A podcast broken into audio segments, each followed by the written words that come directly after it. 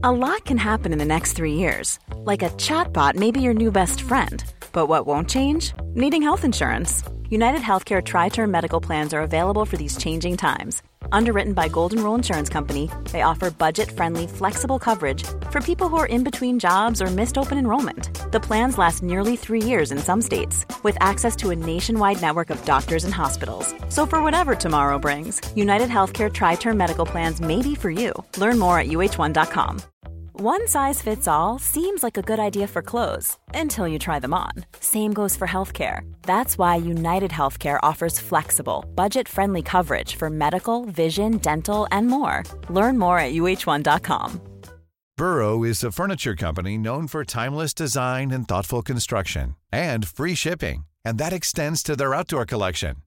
Their outdoor furniture is built to withstand the elements, featuring rust proof stainless steel hardware, weather ready teak and quick-dry foam cushions.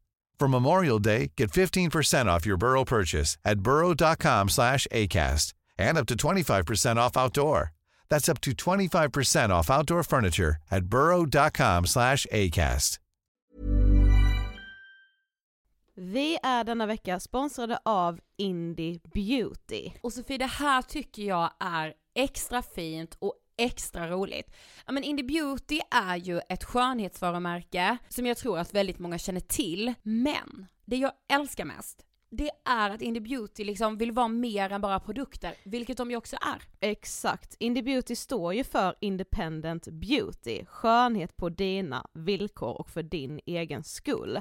Och Indie Beauty tror ju stenhårt på ett alternativt skönhetsideal fritt från måsten, skam och känslor av otillräcklighet. Där är jag helt med Indie Beauty. Jag med. Det är så jag vill att skönhet ska vara. Ja men verkligen. Och vet du vad som är nytt för i år Sofie? Berätta. Från och med i år så skänker Indie Beauty 1% av sin försäljning till Suicide Zero, Tjejzonen och Djurens Rätt. Så när man handlar produkter från Indie Beauty så kan man liksom känna att man också ger tillbaka till samhället. Ja, kraften i tillsammans. Ska jag säga en sak nu då, mm. som jag, det, men det är detta jag är extra glad över.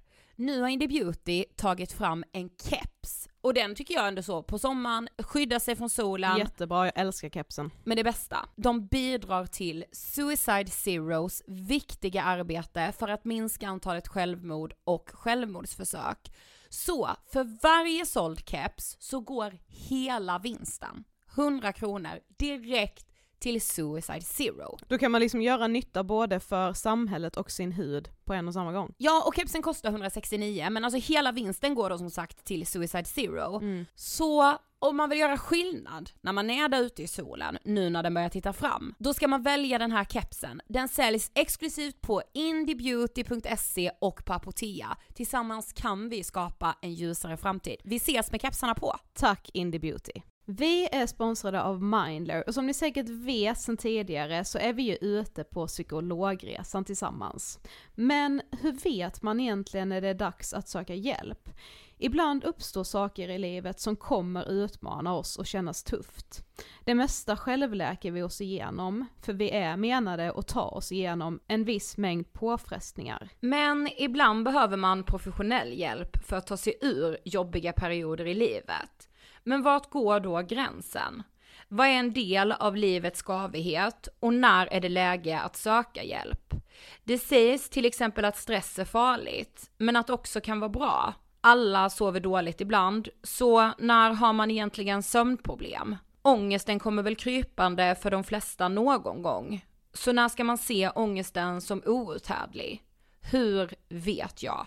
Med oss som psykolog har vi såklart min gamla psykolog Linnea Seidbrant. Men Linnea, vad är egentligen utmattningssyndrom? Utmattningssyndrom är en konsekvens av svår och långvarig stress utan möjlighet till återhämtning. Mm. Vi är ju då skapta för att klara av stress, men vi behöver också återhämtning. Om du utsätts för för mycket stress under en lång period utan att du får till den nödvändiga återhämtningen så kommer kroppen till slut att säga ifrån. Och det är faktiskt så att alla har en gräns. Du kan drabbas av en rad fysiska eller psykiska besvär som trötthet, sömnproblem, hjärtklappning, besvär från magen och tarmarna och mycket annat. Och det här är ju då varningssignaler och tecken på att du kan behöva göra någonting åt din situation. Annars så kan besvären utvecklas till att du mår så dåligt på sikt att du blir psykiskt och fysiskt utmattad. Ladda ner Mindler till din telefon och läs mer på mindler.se. Den här gatan, Malmskillnadsgatan, som Stockholmsfolket gärna undviker sena kvällar och nätter. Som alla vet vad den är känd för. Som i många år varit Stockholms största arena för gatuprostitution. Hur ska jag enklast beskriva detta asfalterade storstadsstråk för den oinvigde? Man kanske kan jämföra Malmskillnadsgatan med Skansen. Den stora djurparken i Stockholm. Likheterna är slående. Men där finns några olikheter. Inträdet på denna gata är fritt. Och istället för djur får man titta på människor. Den allra största skillnaden är dock att på Skansen kan besökare inte köpa med sig djuren hem. Det kan de göra med kvinnorna på Malmskillnadsgatan. Du lyssnar på Ångestpoddens serie Vi måste prata om prostitution och idag träffar vi Simon Häggström från Stockholmspolisen.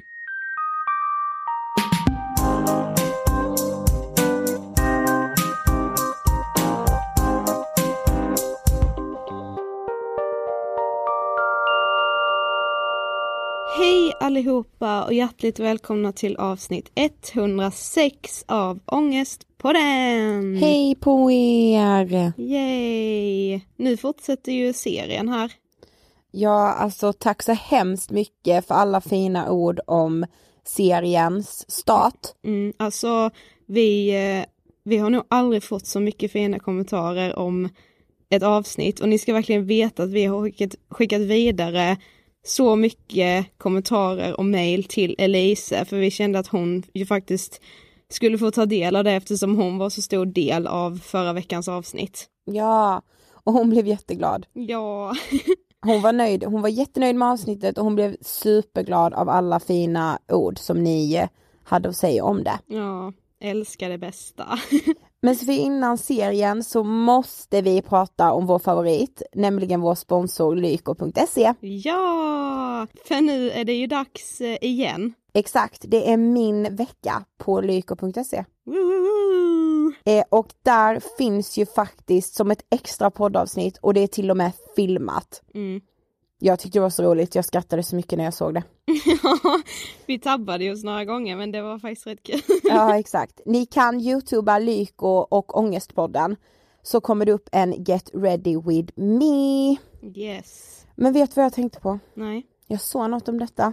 Jag såg någon som tyckte det var konstigt att Lyko samarbetade med oss. Mm.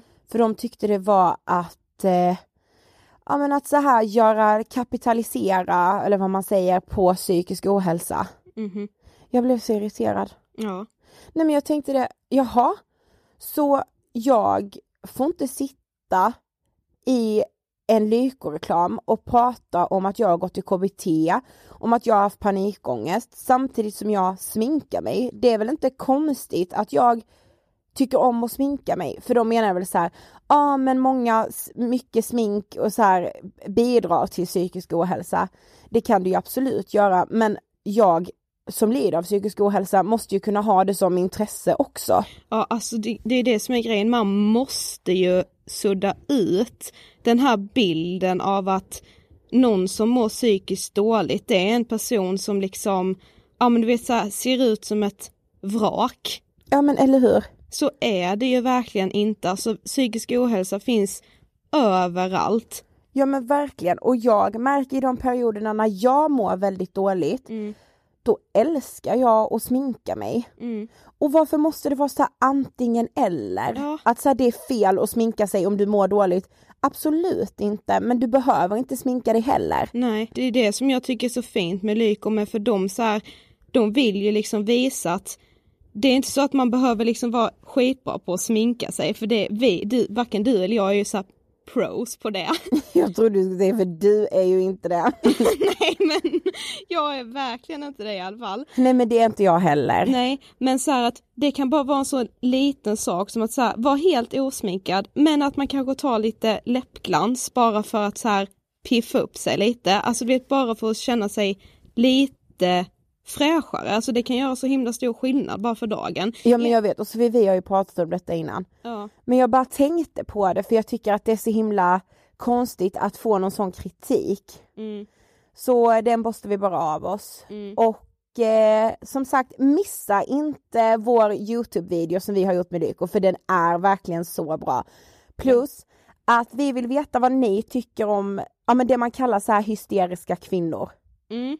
Så snälla kommentera på den videon så vi får se vad ni tänker om det. Om ni har samma tankar som vi har. Mm, för det är faktiskt väldigt intressant. Ja det är det Vi faktiskt. kom in på mycket intressanta saker när vi filmade med Lyko faktiskt. Ja faktiskt. Så stort tack Lyko.se. Som ni hörde i början så träffar vi idag Simon Häggström från Stockholmspolisen. Ja, och han är ju även författare till boken Skuggans lag, en spanares kamp mot prostitutionen. Och den boken kan man säga är liksom navet i hela den här serien om prostitution. Mm. Ja, för det första kan jag tipsa alla som tycker om vår prostitutionsserie att läsa den boken, för den är den är ju extremt gripande, så det gör ju nästan ont att läsa den på sina ställen, men den är ju också väldigt, ja man får ju en helt annan världsuppfattning. Jag skulle som. säga att den är ögonöppnande. Ja, verkligen. Och eh, den texten som ni hörde i början om Malmskillnadsgatan kommer alltså också ifrån Skuggans lag. Yes. Alltså Sofie, vad kände du när vi träffade Simon? Alltså först, och det kommer ni att höra också, men alltså vi var ju skitnervösa. Ja, alltså ja, det är topp, eh, alltså det är topp tre, min Ja. Men jag vet inte ifall det var för att liksom man bara shit nu ska jag sitta och podda med en polis. Jo, gud ja, vad, vad har jag gjort för fel? Men så är det typ alltid, om jag är ute och kör bil och har en polisbil efter mig, Ja, då tror jag liksom att jag, jag är så här bara shit jag är väl inte, jag, jag kör väl på rätt sida vägen. den är ute efter mig, tänker jag Ja, alltid. precis. Så det jag kan ha varit det som bidrog till nervositeten den här gången. Ja. Men det jag kände var ju att eh, Ja men det första var ju att jag skämdes liksom för att hela så samhället vet så lite om prostitution. Mm. Trots att det liksom är en så sjukt stor brottslighet i världen. Alltså det är liksom, man säger att det är den tredje största brottsligheten efter droghandel och vapenhandel. Ja, handeln med människor Mm, precis. som prostitution så ofta är. Mm. Men det kommer ni höra i avsnittet. Alltså jag tror inte vi ska hålla mer på det här nu. Nej, inte jag heller. Jag vill bara liksom släppa, släppa loss. Absolut. Så nu rullar vi intervjun med Simon Häggström. Varsågoda. Hej Simon och hjärtligt välkommen till Ångestpodden. Tack så mycket. Det är jättekul att ha dig här. Det är kul att vara här. Ja men vi var lite nervösa innan eftersom du är polis. Jag vet inte om det är liksom, man bara, man bara hjälp. Nej, jag tror inte ni behöver vara rädda. Hoppas Säger det. nu. Ja. Eh, men vem är Simon? Oj, vem är jag? Ja, Simon är eh, 34 år och har, jobbar som polis här i, i, i Stockholms innerstad. Eh, och har gjort så sedan 2007. Eh, de första åren specialiserad på, på narkotika, men sen eh, sedan 2009 har jag enbart jobbat med prostitution och människohandel. Eh, Simon är väl ursprungligen från Småland faktiskt, så att även om jag inte har så mycket dialekt kvar så... Nej men Nej. ändå ganska nära vår hemtrakt. Ja. Just det, Ja. precis. Ja, mm. ja och det, det, sitt arv glömmer man ju inte bort såklart. Nej. Så, eh, men men nu, nu, nu för tiden är jag Stockholmsbo, även ifall jag har svårt att relatera till den här stan som mitt, mitt hem. Men eh, Mm. så är det. Vi ställer alltid samma fråga till våra gäster och det är vad tänker du på när du hör ordet ångest? Oj, ja alltså ångest, när jag, när jag hör det ordet så blir det ju givetvis så att jag, jag förknippar det mycket med mitt arbete. Eh, för att jag träffar väldigt många människor som eh, bär på en väldig ångest eh, och, och liksom en psykisk ohälsa. Så att eh, jag tror så här, personligen kan jag inte riktigt relatera till det för jag har nog aldrig haft liksom så här, så här så, sådan typ av, av, av, problem, men, men jag kan ändå relatera till den, för det är väldigt många i min närhet och som jag möter i mitt jobb som, mm. som kämpar väldigt mycket. Så jag, jag, jag, jag, tror att det är väldigt svårt att förstå om man inte har drabbats eller varit i det själv, men, men vad jag kan se från utsidan så att säga, så, så förstår jag ju att för många människor så är det ett rent helvete. Mm. Ja, alltså vi nämnde det lite till dig nu innan intervjun, att när vi berättade för våra vänner och andra så här kollegor och sådär, att vi skulle göra en serie om prostitution, så blev alla så chockade och bara, men vadå prostitution liksom i Sverige? Eh, men du nämnde ju det att du tillhör prostitutionsgruppen. Mm. Eh, varför finns den? Ja, det korta svaret blir ju att, att, att prostitution eller människohandel för sexuella ändamål är ju då en av de mest lukrativa eh, brottsligheterna som finns i världen. Va? Näst efter droghandeln och, och, den illegala vapenhandeln så brukar man säga att handeln med människor ligger, ligger på tredje plats. Mm. Så det här är ju ingen liten del eh, som bara finns på Malmskillnadsgatan, utan det här är en enormt omfattande verksamhet. Problemet i detta är ju dock att tredje man, alltså allmänheten, ser ju inte detta. Det enda som man kan se är om man en sen kväll går hem och kanske passerar Malmskillnadsgatan, då kan man bli påmind om detta. Va? Men, men, men ehm, det här är ju en, en väldigt stängd värld eh, som eh, gemene man inte har tillgång till. Och då blir det som att det som inte finns i dagens samhälle, eller det som, det som inte syns i dagens samhälle, det finns inte. Mm, mm. Det, det, är lite typiskt. Eh, samtidigt så, så vet vi som jobbar med det här om att vi har hundratals kvinnor som, som befinner sig, eh, och även, även män, faktiskt unga pojkar som, som befinner sig i den här världen och som, som utnyttjas mm. grovt sexuellt dagligen. Ja, för det leder lite in på nästa fråga, för hur många vet man är prostituerade idag och hur stor andel är kvinnor och hur stor andel är män? Ja, det, är ju, det här är ju frågor som är väldigt svåra att besvara. För, för jag vill påstå att prostitutionsvärden är inte mätbar. Eh, till skillnad från mycket annan typ av brottslighet så kan du ju mäta. Mm. Men, men här kan du inte mäta för att det, vi har egentligen vi vet inte. Eh, vi vet att det är väldigt många som dras in i detta. Eh, men i och med att du har, alltså i, i prostitution så har du tre olika parter. Du har eh, den som köper, du har den som säljer och så har du då den, den eventuellt som ligger bakom detta, det som vi kallar hallick eller det som vi kallar människohandlare. Mm. Ingen av de tre vill prata med polisen. Köparen kommer inte gå in och anmäla vad, vad han har gjort Nej. såklart. Halliken kommer inte heller göra det va. Och inte, och inte den utsatta heller, inte den som säljs heller va. Så det, det, det är väldigt, väldigt svårt. Så att alltså när vi ska mäta det här med prostitution, då eh, utgår många kring eh, hur många brott som har anmälts. Mm. Men, men, men det är egentligen bara ett, ett måttstock på hur polisen har satsat sina resurser. Mm. Vi skulle kunna lägga ner prostitutionsgruppen i Stockholm och eh, antalet sexköpsanmälningar och kopplerianmälningar hade gått rakt ner. Va? Och så hade man kunnat säga så här att kolla, vi har verkligen lyckats. Vi har knappt någon prostitution längre. Så att, så att eh, det, det, är jättesvårt, men, men om vi ska, om vi ska spekulera så, så, så märker vi ju tydligt här i Stockholm i alla fall att, att en majoritet av dem vi, vi träffar är inte från Sverige. Eh, utan de är från andra länder, Europas fattigaste länder. En majoritet av dem är kvinnor. Eh, men vi vet också, vi jobbar mycket, och i synnerhet det sista året har vi jobbat mycket med unga pojkar, alltså, som, alltså under 18 år, som, som hamnar i detta. Och, och det, det är också en ganska stor värld, precis som det är med unga tjejer såklart. Mm. Men alltså när du säger unga, alltså hur unga kan de vara då? Och jag tänker både tjejer och killar. Ja, eh, för, förra veckan så träffade vi en 15-årig kille. Eh, jag tror att den yngsta vi har träffat var en, en 13-årig tjej. Det är den yngsta. Men vi har haft underrättelser, alltså tips på, på, på jag kommer ihåg vid ett tillfälle, då hade vi eh, flickor som så unga som 11 år som, som skulle ha hamnat i detta. De fick vi dock aldrig tag på.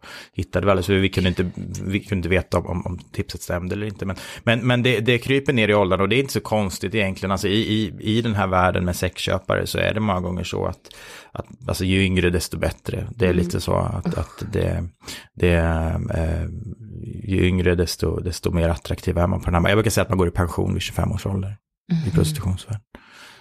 Oj. Det är så sjukt. Ja men det är det. Men alltså vilka är de här, ja men främst kvinnorna då, som hamnar i prostitution? Finns det något mönster som ni ser är återkommande?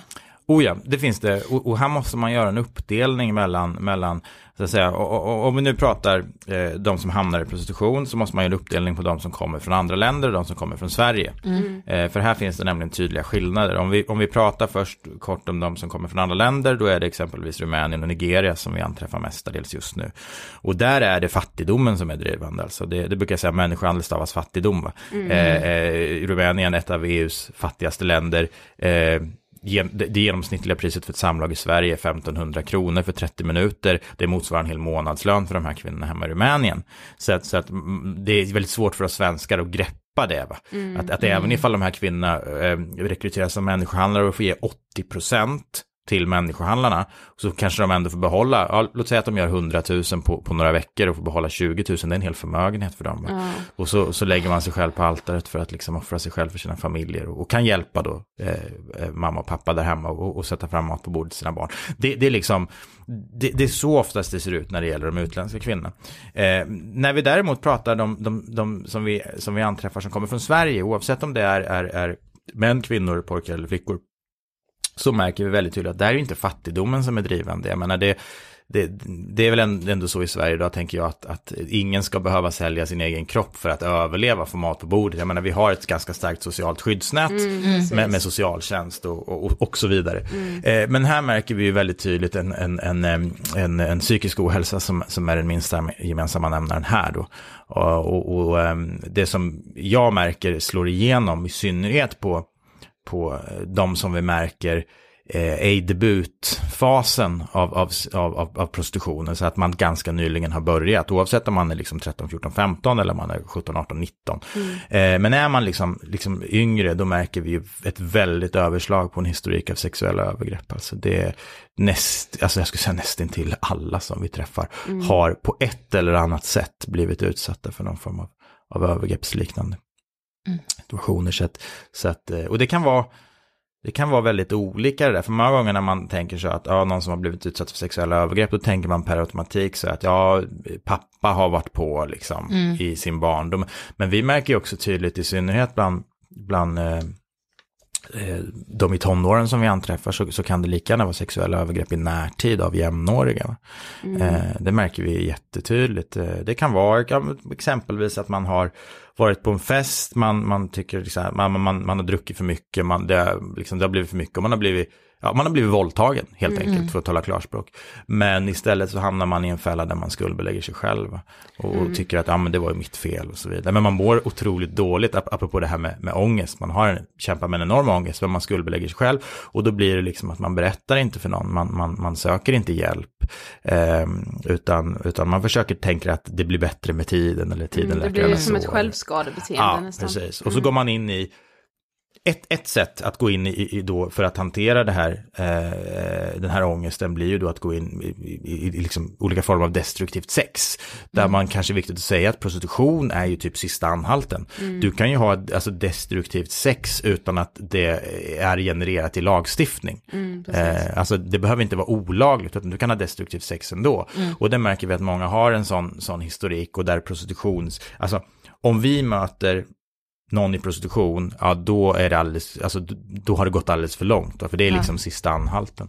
Ehm, men, eh, och, och det som man beskriver för oss då, eh, är, är hur, man, hur man anser att, att, att skada sig själv med sex blir, blir som en ventil. Va? Att, man, man, att återuppleva de här övergreppen blir, blir, känns bättre för stunden, men, men i själva verket så, så blir det ju ännu värre efteråt. Då.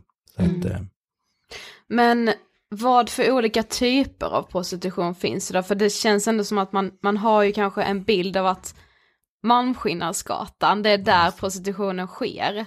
Men det är ju inte så. Nej, alltså Malmskillnadsgatan finns ju kvar. Vi, var, vi jobbade på Malmskillnadsgatan senast nu i helgen. Eh, fredag, lördag, söndag natt. Eh, och, så den finns kvar. Eh, men, men det är lite likadant där, det är den som syns. Ehm, och det är den som folk tänker på då, för att eh, den här klassiska tidningsartikeln när vi läser någonting om prostitution och då ser man den här Exakt. bilden, en kvinna som lutar sig in i en bil. Ja. Det är precis. liksom alltid den typ så här bilden. som- filmer som man har sett, eh, jag, vi nämnde innan vi satte på mickarna Call Girl liksom, Ja. så att det Just var det. så det såg ut förr i tiden. Ja. Sen kanske man inte tänker att det går främst kvinnor där än idag. Nej men så här ikväll när vi har liksom, när man har gått hem och Ja. sitter hemma. det är att så skulle nära gå här kvinnor, också, vi ja. sitter ju nästan nu och nästan spelar in på, På- Malmskillnadsgatan. ja, ja. Det blir så sjukt Ja, liksom. precis. Och jag menar, någonstans så ligger vi beroende på när och beroende på om det är helg eller inte, men, men, men minst 10, max 20 eh, kvinnor per kväll som går på Malmskillnadsgatan en vanlig kväll. Eh, men, men vi får inte glömma bort att Malmskillnadsgatan är bara toppen av ett isberg. Den stora arenan har vi ju på internet, eh, internetrelaterad prostitution, och den har ju bäring på Alltså den börjar på nätet men, men, men, men har koppling då till oftast lägenheter eller hotellrum kan man säga. Eh, sen finns det annan typ av prostitution. Alltså det finns så här eh, krogprostitution, nattklubbsprostitution, eh, Stureplan, Kornhamnstorg. Eh, där det finns mycket nattklubbar här i Stockholm, där finns det prostitution. Man, man eh, befinner sig antingen inne på ställena eller, eller utanför och liksom på något ett eller annat sätt raggar kunder. Eh, vi har eh, eh videoklubbar, eh, porrvideoklubbar. Eh, där förekommer det också prostitution. Så att jag brukar säga att prostitution är väldigt svårt att prata om som, som ett, liksom så här, ett allmänt fenomen. För att prostitution har så många ansikten. Den, kan, den kan arta sig på så må, otroligt många olika sätt. Ehm, så att, eh, men, men lägenheter och hotellrum är det vanligaste. Okej. Alltså när vi googlade runt lite så hittade vi ja, men så här, artiklar skrivna om tjejer då som, som var prostituerade. Och vissa av dem var så här bara, ja men det är mitt val och jag vill sälja sex och jag ser mig själv som en sexarbetare. Och det kändes lite farligt att det var liksom den bilden som man hittade, för det känns inte som att det är någonting som är genomgående bland de här kvinnorna som är prostituerade. Eller är det många som är så här, jo men jag vill det här, jag mår bra av det här.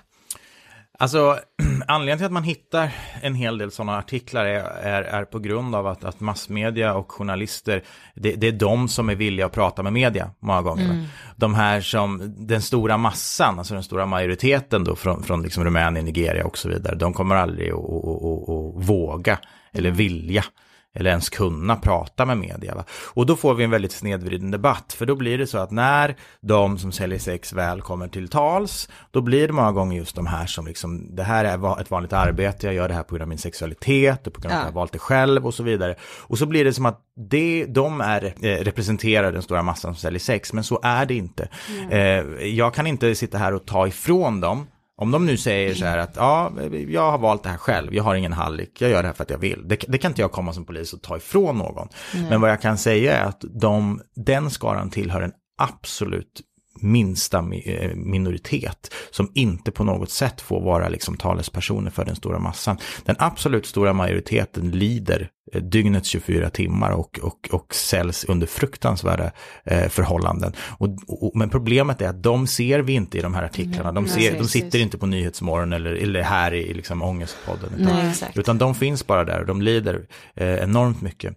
Eh, så det är väldigt viktigt att, att, man, att man väger in det i, i, eh, i debatten. Sen så kan jag ju säga så här, under alla mina år som jag har jobbat med detta, jag, jag vet inte hur många, men, men det rör sig om, om några tusen i alla fall som har anträffat i det här, så kan jag, kan jag ärligt talat säga att jag har inte träffat någon som mår bra av att göra detta. Eh, vid ett första möte, ja då kan man ha den här taggarna utåt, bara jag är sexarbetare, jag har valt det här själv, jag trivs med det. Men sen vid ett andra, vid ett tredje möte, alltså alltid när man skrapar på ytan så märker vi att det finns någonting, det finns en förklaring till varför man hamnar i detta.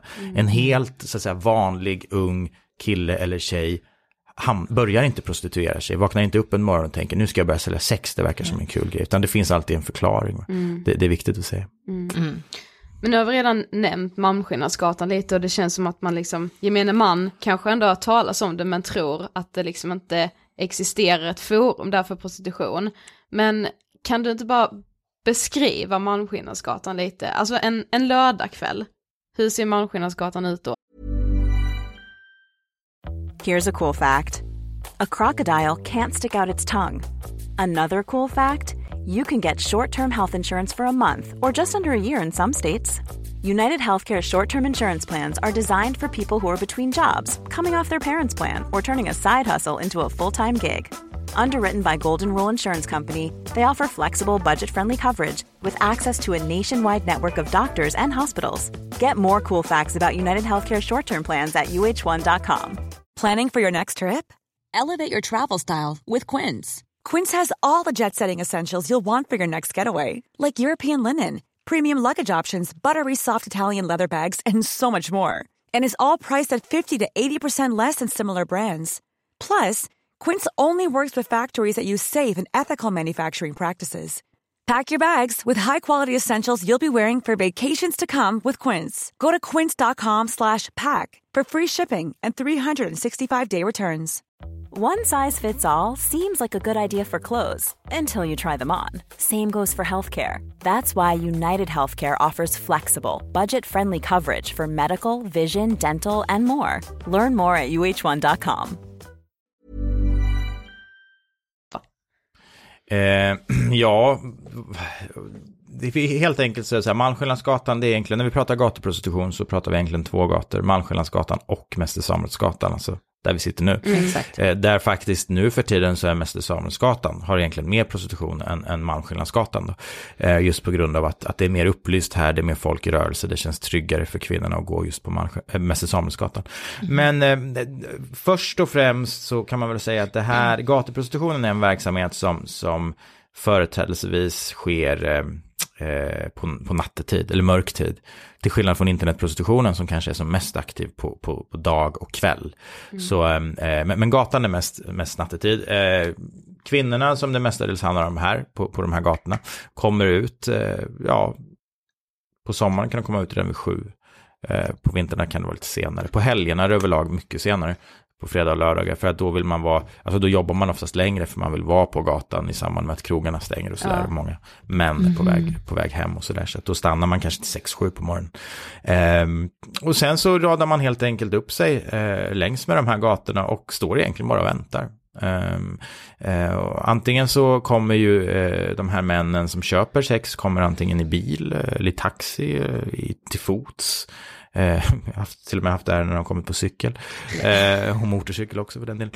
Men, men det normala är att man kommer antingen till fots eller, eller i bil då. Antingen så och svänger man in med bilen då och söker kontakt med varann eh, och börjar prata helt enkelt. Eller så kommer man, kommer man till fots då, så det är en sån här standardfråga, hej vill du ha sällskap eller do you want company? Det är ungefär samma sak som att, ja, hej vill du köpa sex eller hej, hej säljer du sex? Eh, och vad man sen kommer överens om för att ett sexköp ska bli av är ju helt enkelt eh, pris, eh, exempelvis 500.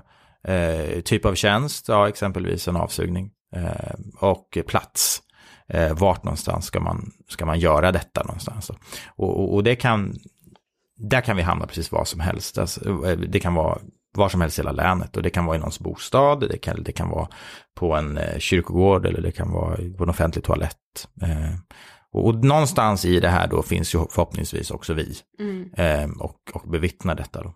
Ja, jag tänkte på det, alltså är kvinnorna eh, medvetna om att ni är där och att ni rör er där liksom? Ja, alltså på, på Malmskillnadsgatan så är det, det är väldigt svårt att vara, vara hemlig eh, i, i så många år Ja. som, som vi har jobbat där uppe. Och eh, det är klart att kvinnorna känner igen oss. Ehm, och vissa tycker inte alls om vår närvaro, medan vissa tycker att vår närvaro är väldigt, väldigt trygg. Eh, för att grejen är, de som så att säga, går på gatan har ju en väldigt, de har en väldigt eh, tuff tillvaro. Alltså. Jag, jag tror inte jag känner, jag tror inte jag känner någon som inte så att säga, har blivit våldtagen eller misshandlad eller rånad. Det, det har nog mer eller mindre alla gått igenom där uppe. Så det beror på, det är det som är så svårt att vara polis och jobba i de här miljöerna. För ena dagen är du älskad, nästa dag är du hatad. Eh, Du kan vara älskad när du kommer i rätt läge och lyfter ut en liksom ja, ett sexköp som går överstyr och en man som blir aggressiv och vi råkar vara på rätt plats vid rätt tillfälle, då är det såklart en otrolig trygghet för de här kvinnorna.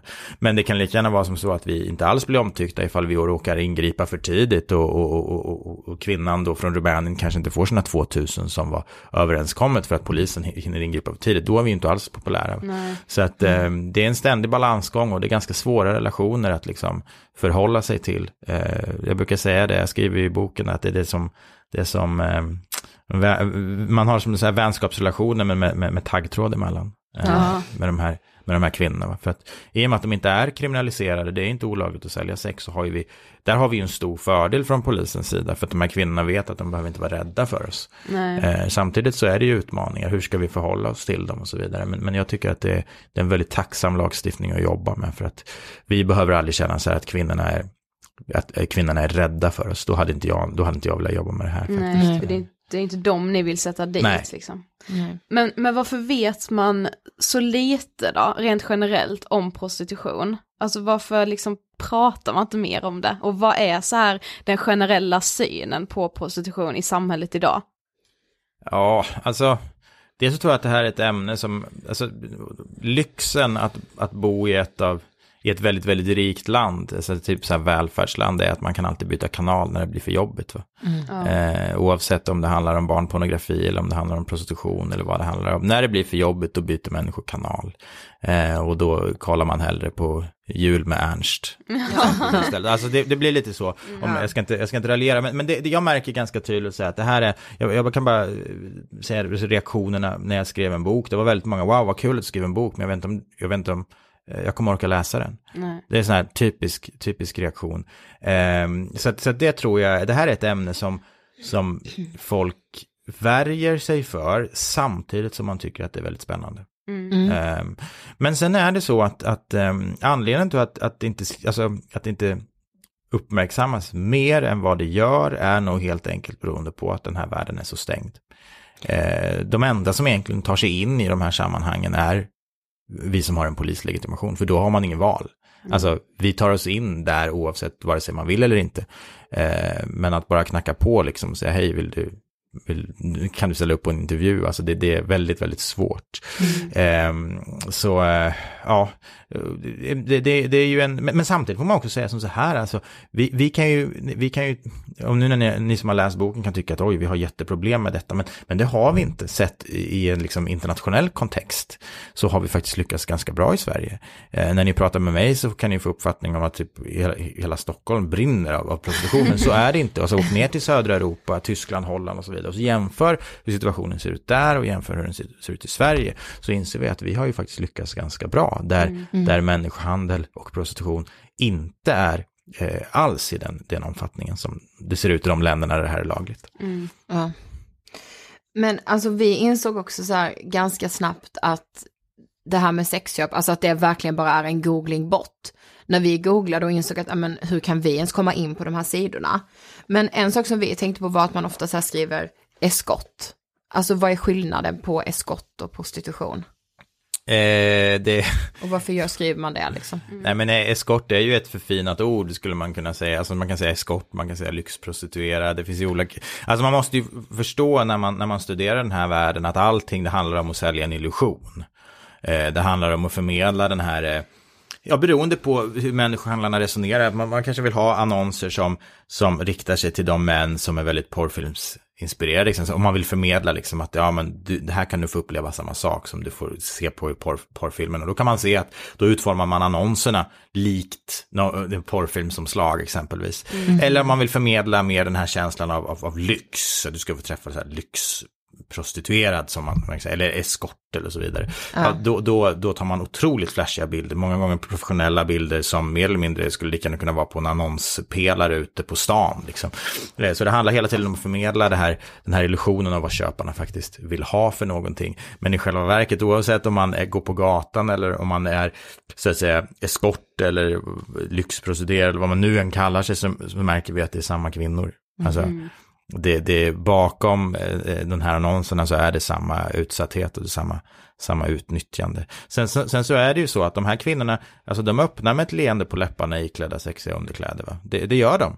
Och det är ju för att de, liksom, de har inte så mycket val. Va? För att eh, de, här, de recenseras ju också på nätet, man har egna forum där man recenserar de här kvinnorna. Och, och, och, och om de inte förmedlar en, en, en, en väldigt positiv upplevelse till köparna, ja då får de dåliga recensioner och då går antalet kunder ner.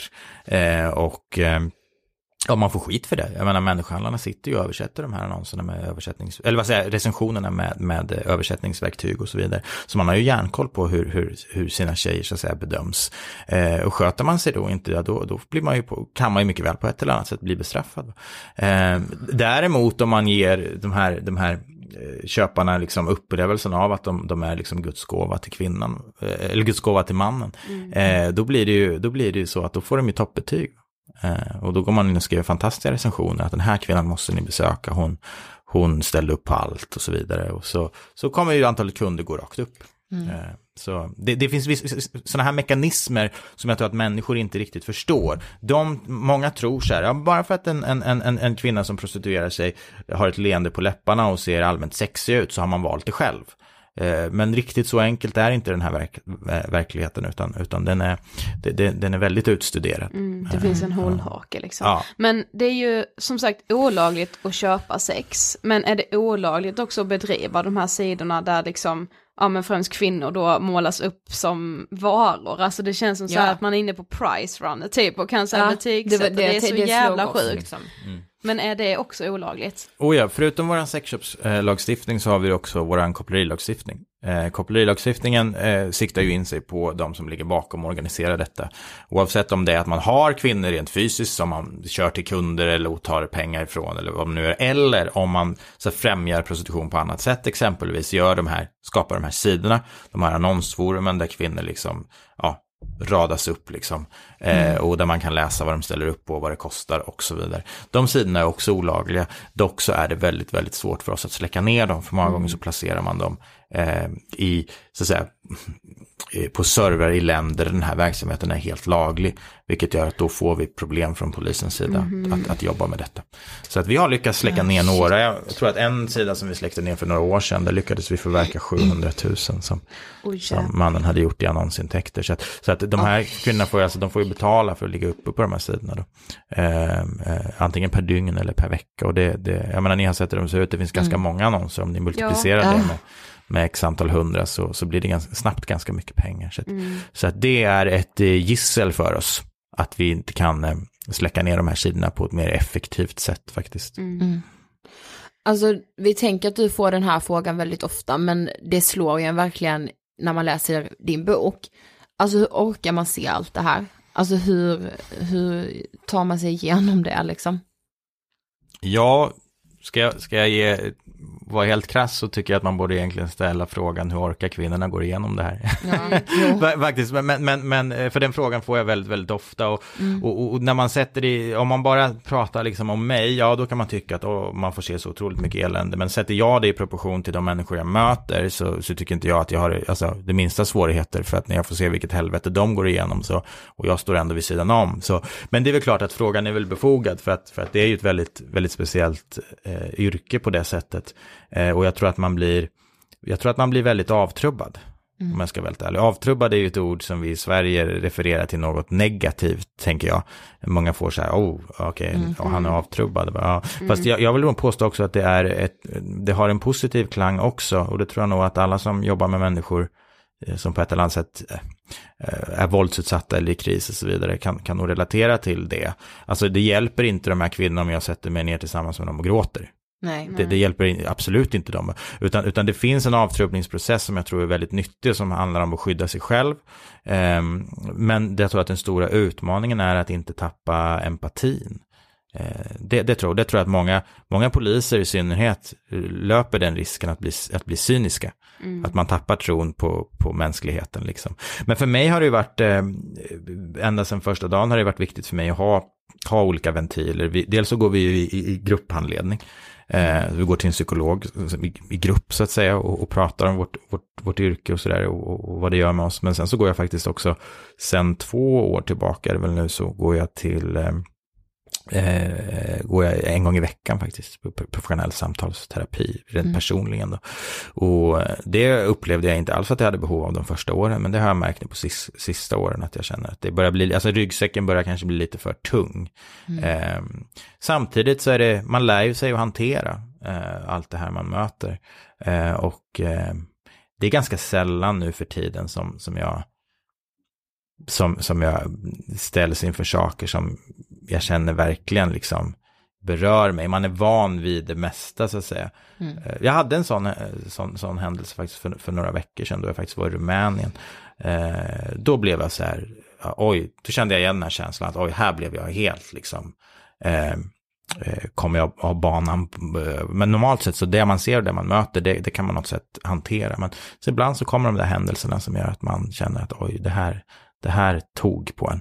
Ja, för du, ganska tidigt in i din bok så eh, skrev du om en tjej som du valde att kalla Lovisa. Just det. Eh, där man också förstår att det kanske var en sån situation där du ändå tog åt dig vad som hände henne liksom. Men kan, kan du berätta lite om det? Ja, alltså Lovisa har ju, det finns ju en anledning till att hon är eh, så att säga först i boken. Mm. Det, det, det, var nog egentligen anledningen till att jag började skriva överhuvudtaget. Det var mycket på grund av Lovisa. För det var, jag var ju väldigt ny polis då. Jag kände, lärde känna henne eh, väldigt tidigt eh, när jag började jobba med detta. Och eh, ehm, där var det ju verkligen så att, att första gången vi möttes då, då, eh, ja, då var jag jättearg på henne för då kom hon upp med sin bebis på, på eh, Malmskillnadsgatan eh, och skulle sälja sex och jag blev vansinnig liksom. Mm. Och, och, hon blev vansinnig på mig och det var, vi fick en väldigt, väldigt dålig start. Eh, men sen så, så insåg vi att okej, okay, det här är det här är min arbetsplats och det här är din arbetsplats. Ja. Vi får stå ut med varandra. Och där på något sätt så blev det så här att vi började utveckla någon form av vänskaps... Eh, vänskapsrelation så att säga. Eh, eh, för det är det man får, alltså alla poliser som jobbar med, med, med, en specialiserad typ av brottslighet lär känna sin motpart på ett mm. eller annat sätt. Va? Jag kan verkligen eh, tänka ja, det. Ja. Och det är skillnad om du jobbar i uniform, då är det så här, då kastas du mellan jobben, du mm. träffar en person, du träffar aldrig den personen igen och så mm, vidare. Men här, här jobbar du bara med människor som prostituerar sig och som köper eller säljer sex och de som ligger bakom den verksamheten. Då är det såklart att man får kontakter. Mm. Och det ligger också i vårt intresse att faktiskt utveckla vänskapsrelationer. För att det är faktiskt så här att, att man, vi får får ju väldigt mycket information. Mm. vi, vi, skulle aldrig vinna på att gå runt och vara ovänner med folk, utan snarare tvärtom. Alltså, vi, vi får väldigt mycket information tillbaka. Mm. Och Lovisa var en sån person som, som, som jag lärde känna och som, som eh, jag också kom, eh, fick, jag fick veta hennes historia. Um, och, och vilket, vilket otroligt, vilken otroligt mörk uppväxt hon hade haft. Men, men eh, Eh, och bara förhålla sig till det var ju väldigt, väldigt jobbigt. Eh, men sen kulmen nåddes ju då när, när jag hittade henne eh, död eh, i en överdos på en av Stockholms offentliga toaletter. Och det är klart, det var en, var en väldigt, väldigt tuff eh, upplevelse. Mm. Som, som eh, ja, och när det blir så där, va, att när det blir någon som man liksom, ja, man känner henne, man, man vet hennes mörka förflutna och helt plötsligt så bara ja men nu sitter hon ju här, hon är död. Alltså det är klart att det tar ju på en givetvis. Mm. Och, och där, apropå ventiler, så, är, så insåg jag ju där att, att skrivandet var ju en sån ventil. Att jag mådde väldigt bra av att göra upp med vissa, eh, vissa saker som jag hade, hade varit med om. Och, och, det är flera händelser i boken som faktiskt är så. Mm. Sådana som jag känner att äh, men det har varit skönt att skriva av mig eh, om dem. Eh, men visst, alltså när, man, när man börjar tänka kring det så har man ju egentligen ett av världens sjukaste jobb. Alltså, ja. men, man tänker ju inte så, jag tänker inte så när jag går till jobbet liksom. Nu går jag till det sjukaste jobbet i världen. Ja, nej, nej, men precis. Utan man blir ju, man blir ju liksom så att säga, som avtrubbad, man, blir, man vänjer ju sig liksom. Mm, mm. Samtidigt, alltså kan jag säga så här, att det, det, det är ju hade jag mått jättedåligt av detta och, och liksom inte kunna ha en normal tillvaro, då hade jag inte jobbat med detta. Det, så det finns ju mycket som helst inom polisen som man kan arbeta med. Det finns massa olika typer av tjänster. Jag jobbar ju med det här för att jag tycker att det är meningsfullt, för att jag trivs och verkar i den här världen. Eh, jag, jag, jag stortrivs, alltså jag, liksom, eh, jag tycker det är betydligt eh, eh mer utmanande att gå på ett bröllop än att gå mm. och, och liksom ut på Malmskillnadsgatan och stå öga mot öga med, med, med, med hallickar och, och sexköpare. Det, är liksom, det bekommer mig inte så mycket. Men, men andra sammanhang kan vara nog så mer utmanande för mig faktiskt. Mm. Ja. ja.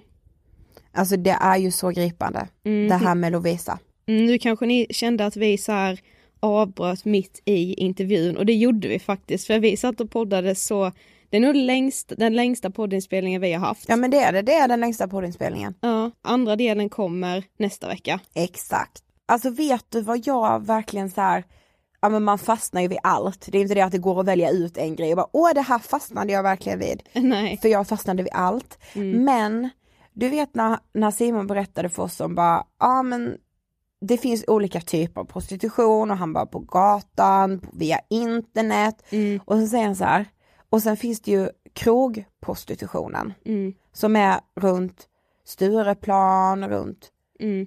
och vi går ju faktiskt ganska ofta när vi går ut så går ju vi ut på Stureplan. Ja, alltså vi har ju rört oss jättemycket där skulle jag vilja säga. Ja men det är det jag menar och då finns det runt omkring en. Det är så, ja då blev det med så verkligt, alltså det så här, det är liksom fortfarande nu när man när vi liksom har grottat ner oss i detta så har vi förstått att ja men alltså det rör sig fortfarande kvinnor på Malmskillnadsgatan. Mm. Men man har liksom länge haft bilden av att Alltså så här, när man hör Malmskillnadsgatan så tänker man typ på prostitution. Exakt. Så när han då säger Stureplan, det är ju inte alls vad jag, jag associerar ju inte alls prostitution till Stureplan. Nej men man gör ju inte det. Nej, så det blir lite så här, ja ännu en ögonöppnare liksom. Precis. Och sen var det ju de här, alltså klassiska att de flesta verkligen lider av psykisk ohälsa. Mm. Vilket är ganska självklart om man tänker efter. Mm. Ja, och att dessutom väldigt många av de då främst svenska kvinnorna som väljer att sälja sig har oftast redan varit med om sexuella övergrepp. Mm. Eh, så det blir ju typ som ett, ett självskadebeteende. Ja, och återigen som vi sa i del 1, alltså det känns så viktigt att lyfta fram den här delen av prostitutionen eftersom det är ju den som är den övergripande största delen. Det är ju inte de här liberala som går ut i någon dagstidning och bara jag vill sälja min kropp, Nej. låt mig göra det. Precis. Det är ju som Simon säger, alltså de kvinnorna är liksom den minsta, minsta minoriteten. Ja. Och det, vi skulle liksom aldrig kunna ha med en tjej som är fast i prostitutionen för att hon säljs av en hallick. Hon skulle aldrig kunna vara med och berätta om det i Ångestpodden för de är rädda. Ja precis, för det första är det alldeles för farligt för henne och det är väldigt farligt för oss också. Ja, precis. Men som sagt, det kommer en del två av den här intervjun redan nästa vecka. Så alltså serien är verkligen igång. Yes, den är i rullning. Fortsätt eh, hjälpa oss sprida den här serien för vi vill ju att eh, alla ska höra det här. Ja! Det är så viktigt och tack återigen för alla mejl och kommentarer. Eh, hoppas att ni tyckte det här avsnittet också var bra.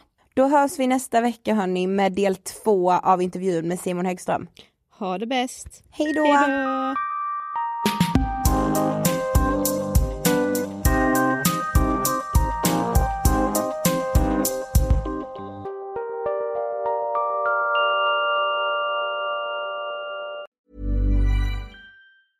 Planning for your next trip? Elevate your travel style with Quince. Quince has all the jet setting essentials you'll want for your next getaway, like European linen, premium luggage options, buttery soft Italian leather bags, and so much more.